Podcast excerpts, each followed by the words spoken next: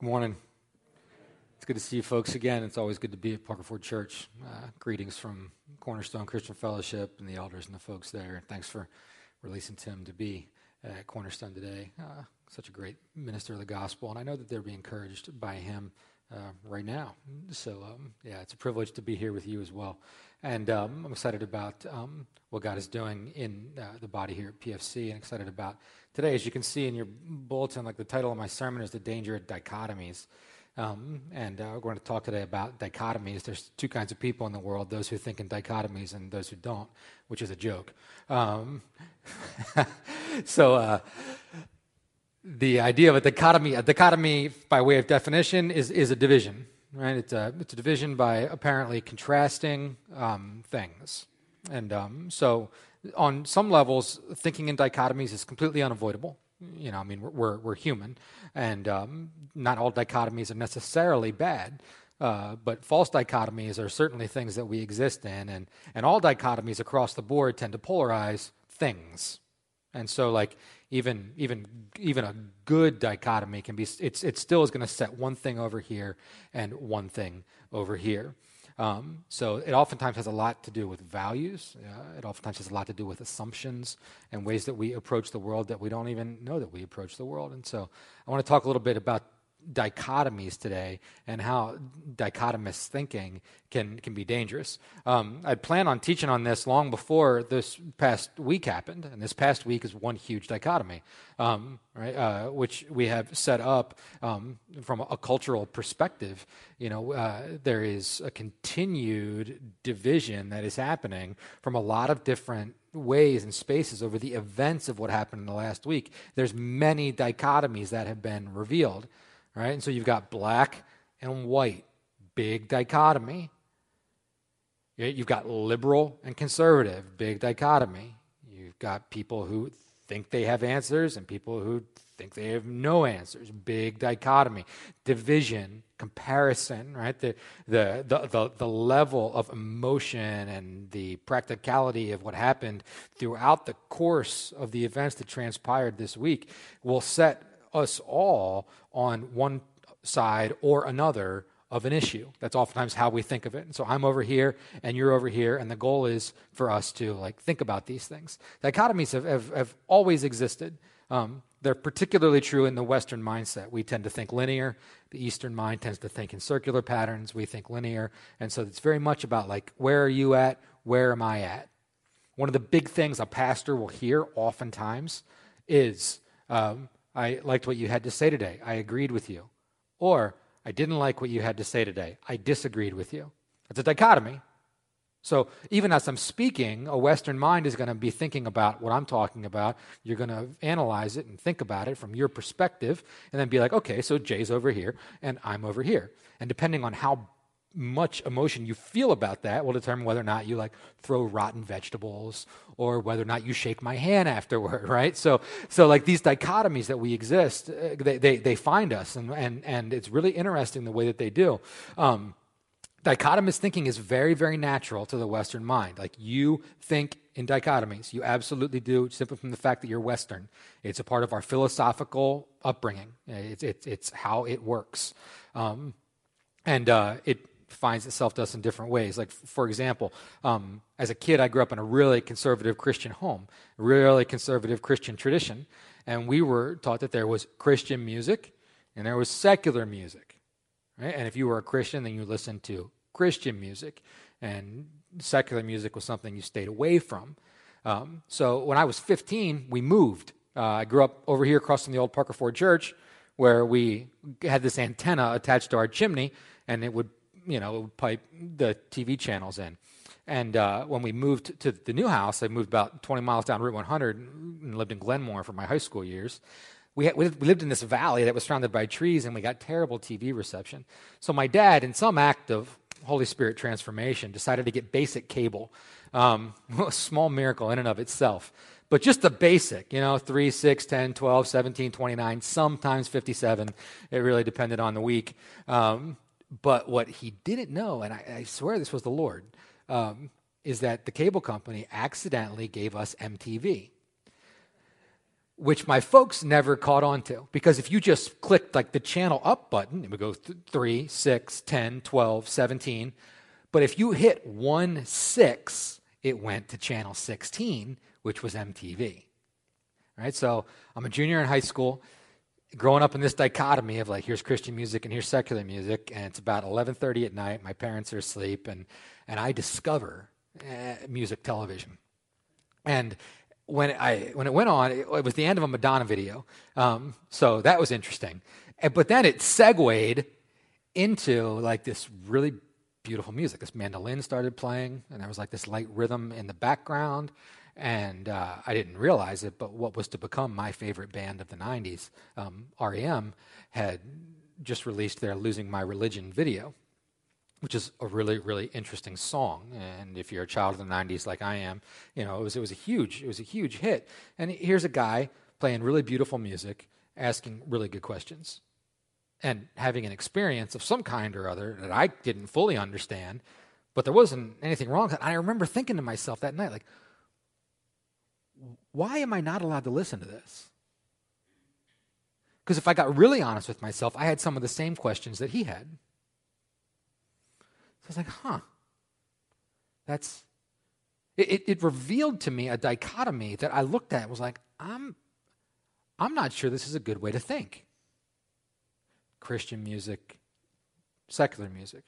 Then I started to grow up and I started to th- like learn and think more, I started to think, man, I read read the scriptures, the, the earth is the Lord's and the fullness thereof. The whole thing belongs to him. Colossians 1, all things exist and hold together in Christ. And I began to, like, even like the, the kings make plans and God chuckles about it, you know, and politicians and rulers, like they make all kinds of national moves and the Lord holds all those things together in and of himself. And, and God can take the entire universe and, and hold it within the palm of his hand. And I began to think to myself, huh, I wonder if maybe there isn't a divide between like what's spiritual and what's not spiritual. Like maybe God is revealing himself through all kinds of creative ways and I've just thought about it wrong. Maybe sacred and secular isn't a divide that actually exists. You know, maybe there's not Christian music and non Christian music. Maybe there's just like Christians who make music and there's people who don't know God who make music, who on some level are all held together in Christ and love God or don't love God. But regardless, like what if we took that divide away and just let music be, be music and see what it is that God may or may not do in that? That, that was my own personal journey. I'm sure that you have things like that that you've come across in your own life that you've thought about. Right? If you're married, one of you is probably a spender and one of you is probably a saver. You know, and here's a dichotomy. And what do we do in that spot? You know, how do we handle finances based on this dichotomy that we exist in? This past week was a big dichotomy, right? big dichotomy, which is black and white. I found myself on Thursday night watching MTV with my kids. MTV and BET got together and decided to do a host a town forum kind of a thing. It was like an hour from 10 to 11 on Thursday night. And, uh, and I watched this, and um, they very smartly had all, everybody who facilitated the conversation was black, and uh, they had all kinds of people there in the audience and engaged all kinds of concepts and perspectives. It was very respectful, it was very truthful, it was very raw.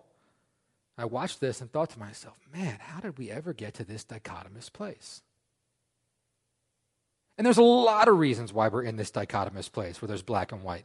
There's a lot of reasons why we're in this dichotomous place where some of us trust policemen and others of us don't. There's a lot of reasons why we're in the place where some of us believe in the political structure that is a republic, uh, you know, and there's others of us that aren't so sure about those things. And here we find ourselves, and you here, me here, dichotomies over here and over here, these differing opinions, these differing viewpoints, these differing ways that on some level we can't necessarily avoid. And some dichotomies are fine, not all are terrible. But when we find ourselves in false dichotomies and false constructs that God did not give us, it becomes divisive places where we live separately from the way that God would have us. A big one in the church is like spirit and intellect, right? You've got a dichotomy, if you want to think of it like that, up on the walls here. Except in Christ, this is not a dichotomy. Spirit and truth is not a dichotomy. Because this seeming dichotomy actually exists within the government of God. You know what else does? And this is interesting. Here's another dichotomy you and I struggle with as parents a lot of times is justice and mercy. You know, here's justice over here and here's mercy over here. When do I punish my kid? When do I realize they punished themselves enough? You know, and here's this strange dichotomy. You realize in God there is no tension between justice and mercy. God is fully just, fully just.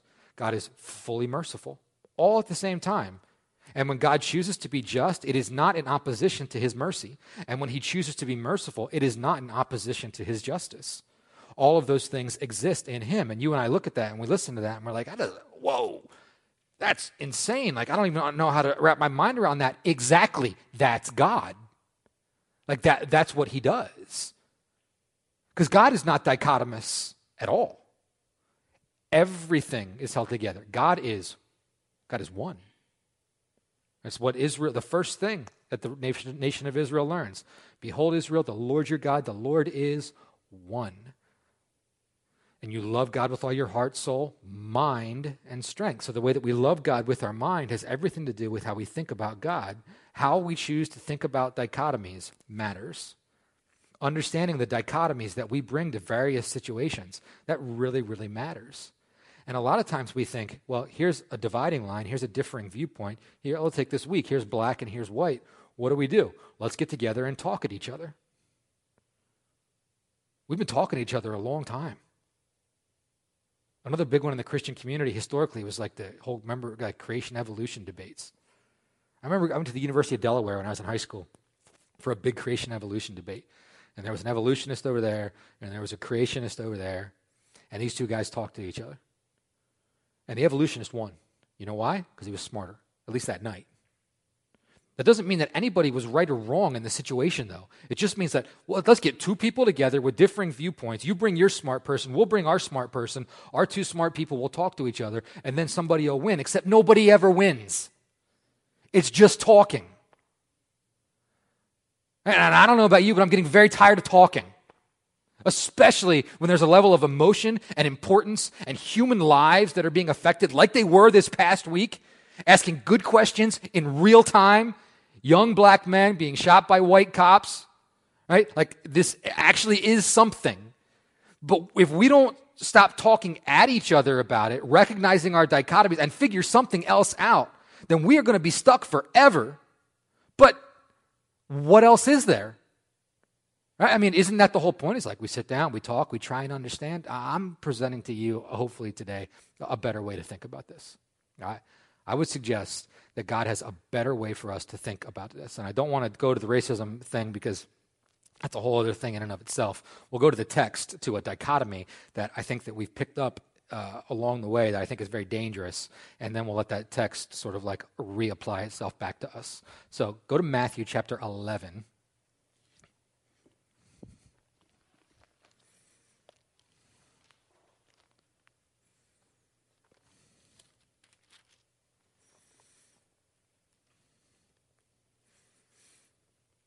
So John the Baptist is like, I mean, he is the most popular celebrity of his day in, in the nation of Israel.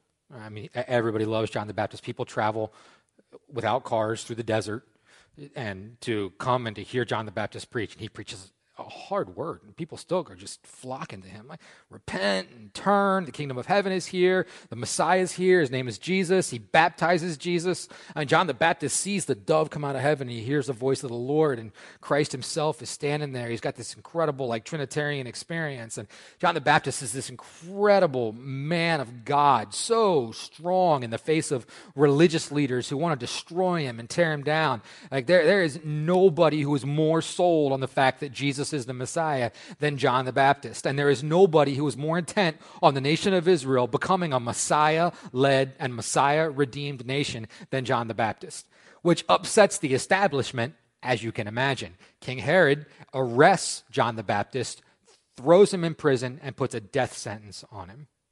And he's going to be beheaded. And here, this great, mighty man of God, Messiah believer, finds himself in prison, about ready to die.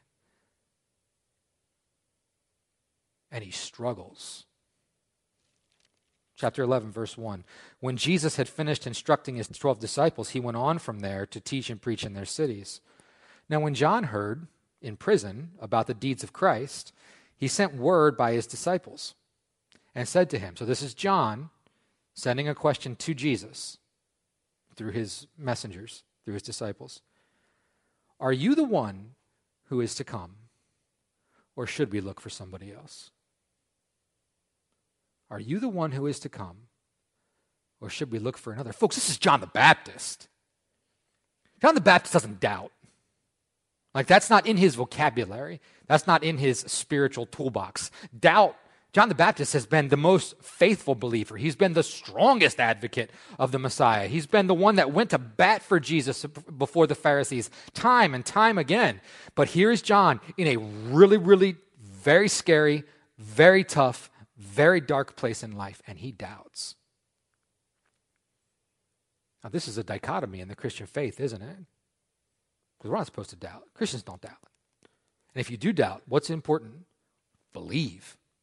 And if your faith's not working for you, what do you do? You work harder. you work harder to believe. And we ask folks, you know, like when they come to Christ, now, did you really mean it?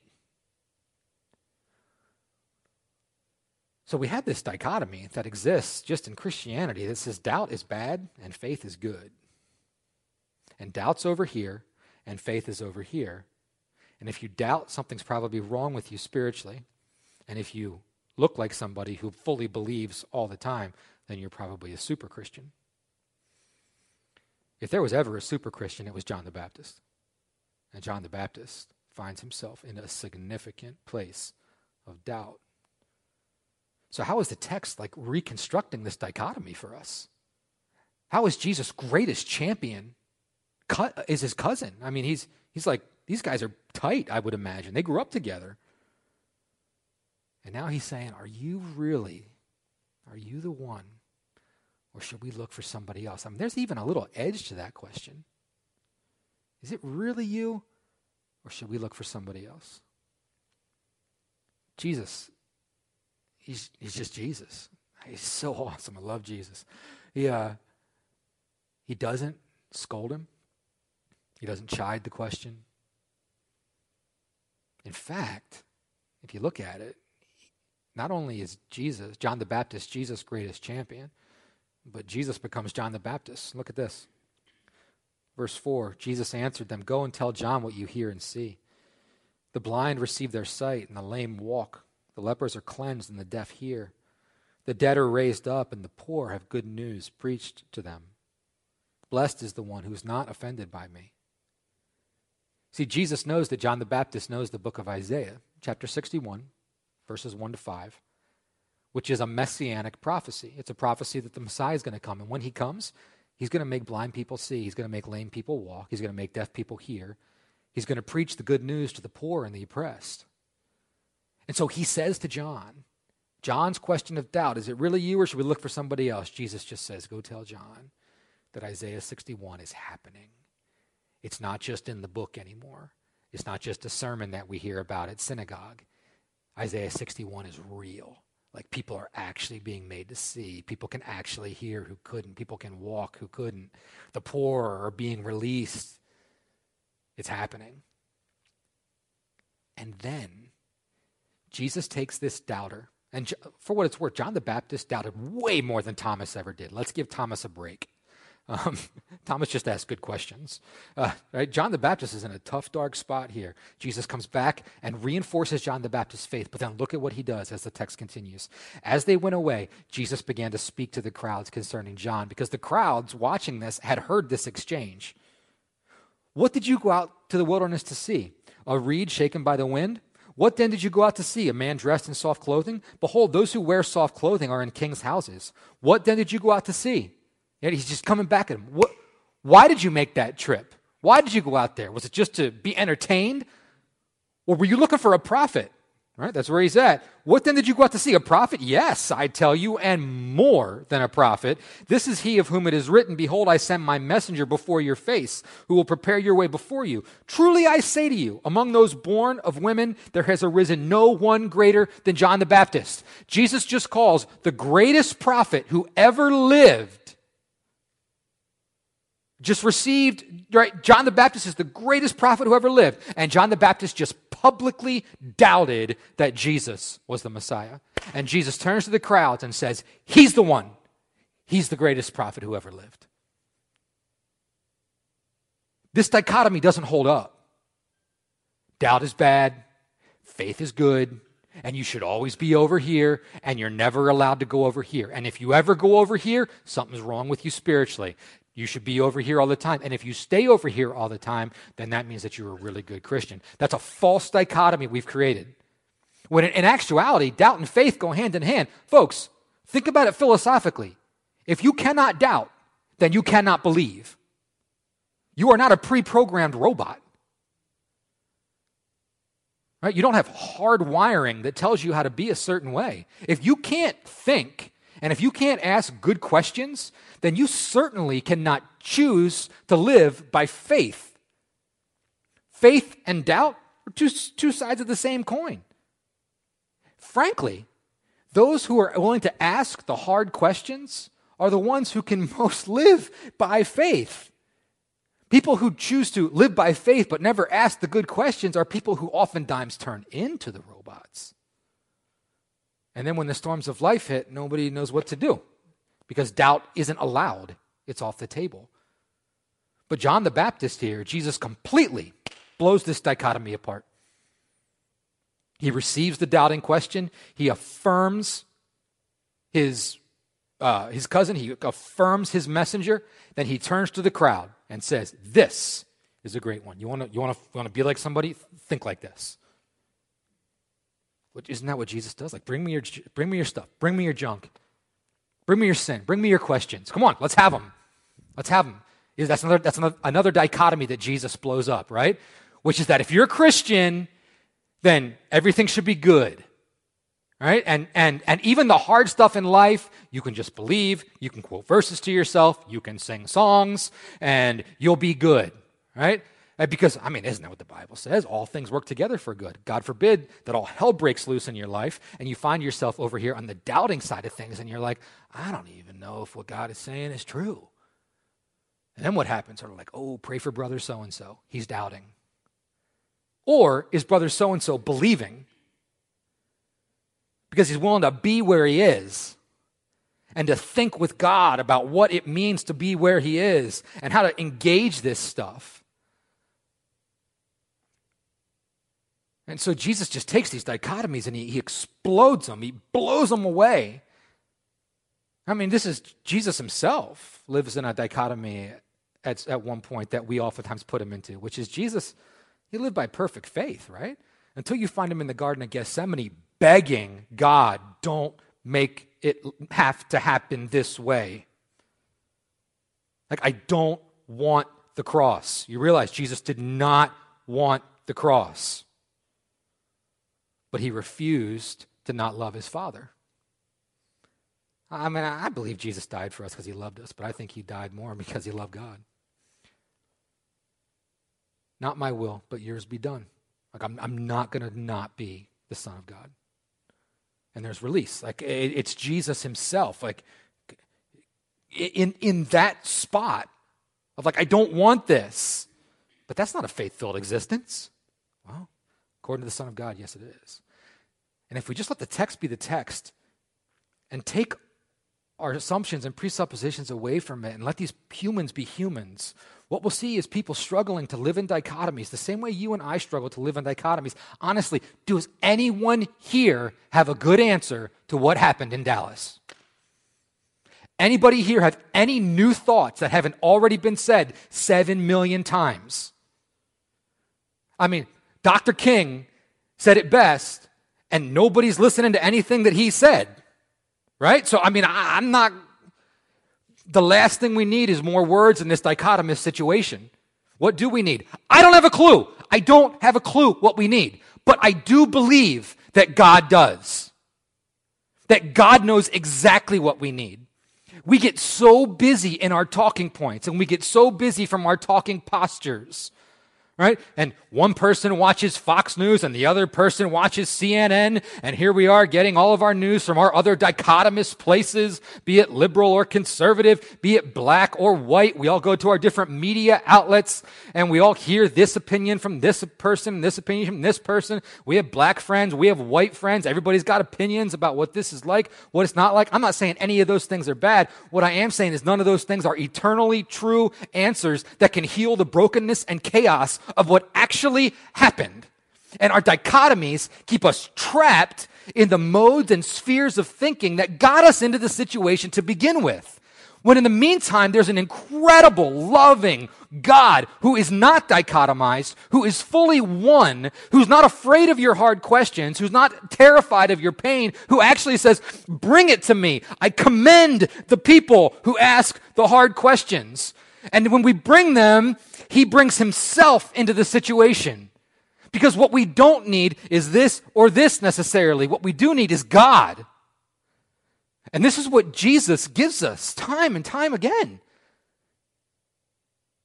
Another dichotomy that people live in is people think I either need to be living for myself or I need to be religious.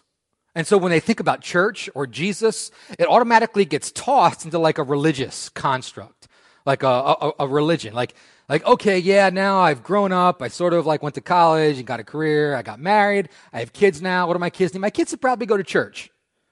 So let's go back to church so that my kids can go to church. But they think about it themselves, not from a relational perspective. They think about it from a religious perspective because their kids need church.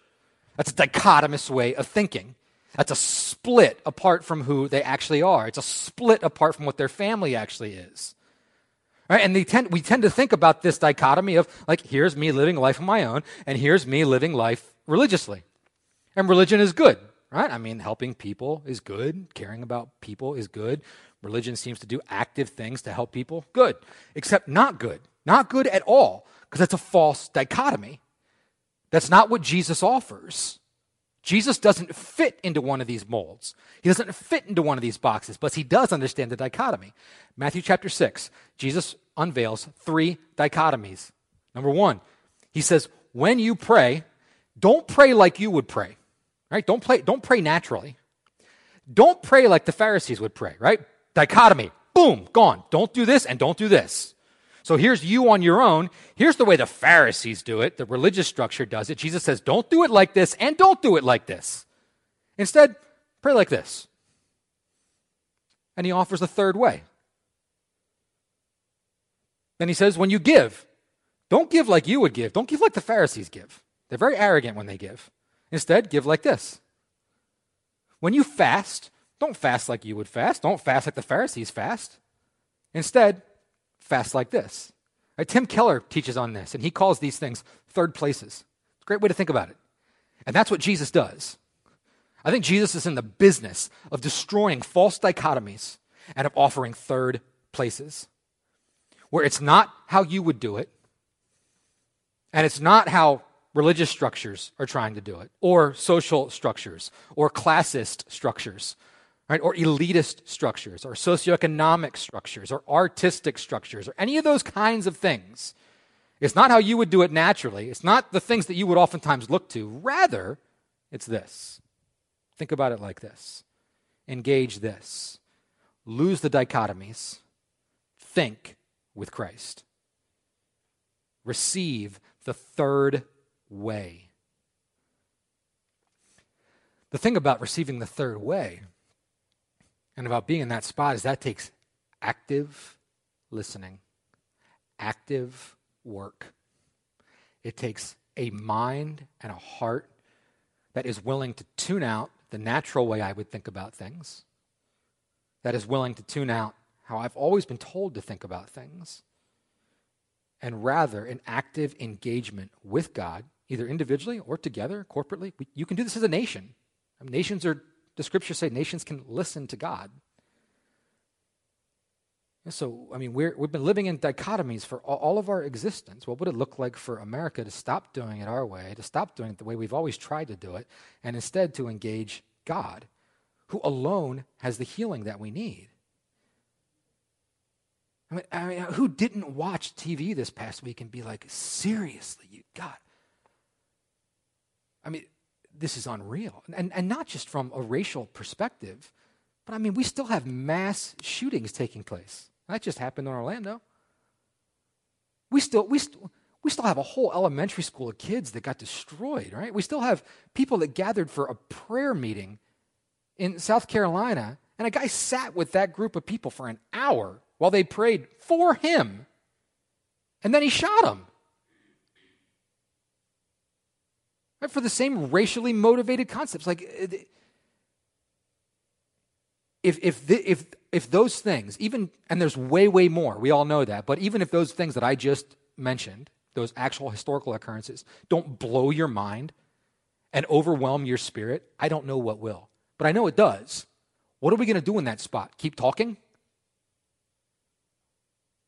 At some point, at some point, this has got to be about God. And then just to make a quick application on the end for you. We, we uh, at some point, I would suggest to you this is then about the church. Because we are the people of God, we, we are the hands and feet of God. And God is very much in the business of blowing up false dichotomies and very much in the business of inviting his people to the warm embrace of himself and of what the wisdom is that he has for us. And he's inviting continually into this place. But if the church is not willing to leave its dichotomies, its false dichotomies, in order to receive and step toward God and step toward His wisdom and step toward His life and toward His love, and to discern that together and to walk in that powerfully in all spheres of our lives, then the wisdom will continue to go missing and the dichotomy will continue to grow in power and we'll find ourselves in the same spot that we've always found ourselves. And if we keep doing what we've always done, then we will always be what we have always been. And if lessons and experiences like the past week don't teach us that we don't we can't keep doing this and that our former attempts at trying to figure it out are not working and if the people of God do not actively begin to engage their minds with Christ and to live that powerfully in the worlds and situations around them, then that wisdom will continue to go missing and the dichotomy will continue to grow in power. And we will continue to ask ourselves the same questions and come up with the no answers. It's one thing for we, the church, to say that we value peace and love that we value harmony and that we desire it and that we want it for the world. But the way that we want it for the world is we tell the world, we have it here, come get it. What we see in Jesus is an active going, an active movement, an active expression of who he is and the fullness of who he is in the world around him and he's engaging this person here and this person here and this sphere of culture here and this sphere of culture here. And he's talking to a rich young ruler over here. This guy had some authority and he's got a little kid on his lap with no authority over here. No but this is jesus. This is what he does. And he's changing things because he's always himself wherever he goes. And we the church are being called away from compartmentalizing our lives and back to a wholeness a oneness with god. Away from these dichotomies where we receive the truth of God's oneness and step in the oneness, in the wisdom that He gives us from that one perspective, from His perspective, the perspective that He prays for in John 17, that they may all be one. He doesn't pray for unity, He prays for oneness. Not that unity's bad, unity's great. He prays for that too. But the oneness is the identity of the people of Christ. That doesn't mean we don't have our differences and our dichotomies. What it does mean is that He is our God and that at all costs we seek Him. Uh, the thing about God is that when He speaks, you got to follow. he is God. And so the answers that we receive are oftentimes answers that we're sort of like, really? Seriously? Jesus and his disciples are walking, and the disciples voice a dichotomy Jesus, who sinned, this man or his parents, that he should be born blind? So, if you're sick or if you have a problem, sin, you're a sinner. If you don't, you're good dichotomy. Jesus teaches them by hocking a loogie in the dirt and playing with it. That's an interesting way to destroy a dichotomy. And he sets a man free and gives him sight in the strangest way that breathes such life into a whole community of people in John chapter 9. So interesting. And I think that God has these strategies for us. I think He has these thoughts for us. But Christians have gotten used to not thinking. And then when we don't think, we don't look at our assumptions and our values, and it leaves us completely lost and misidentified with who we are. Scriptures say, Come, let's reason together. The scriptures say, Be renewed in the spirit of your mind. The scriptures say, Come and bring your head into the way that you love the Lord your God with all your heart, soul, mind, and strength. And then take that and activate it. Let the, let the false dichotomies go. God's third place is better. And in situations like we find ourselves in, in the past week, and the further situations that will continue to come, be it about racially divided stuff or any other number of things that we can be dichotomized about, there is one place where we will find wisdom and truth and what it is that we actually need, and that is God Himself. And I know I'm saying something that preachers have said forever and ever, but it's worth saying again because it's worth calling to the people of God like, let's, let's find the third place. The other two places are not working. But God does. And when we step toward Him and seek His face, He answers. And I think that is the only option that we have. He is our hope, nothing else is. God, thank you Thank you for the way that you teach us, that you engage us, that you live with us, that you dwell with your people. We worship you. We love you. We thank you for your wisdom that you've given us in Christ. Continue, God, to mobilize, your, call your people, awaken your church, God, to move, to engage, to check into the game, to think. to connect with you and your wisdom. When our hearts and minds are overwhelmed by things like we walked through and are continuing to walk through this past week, like, man, it's just too much. We don't have it. We do not have it. But you do. So we again voice our faith in you and look to see your kingdom come and your will be done here on earth, just as it is in heaven. Thank you, God. In Jesus' name. Amen.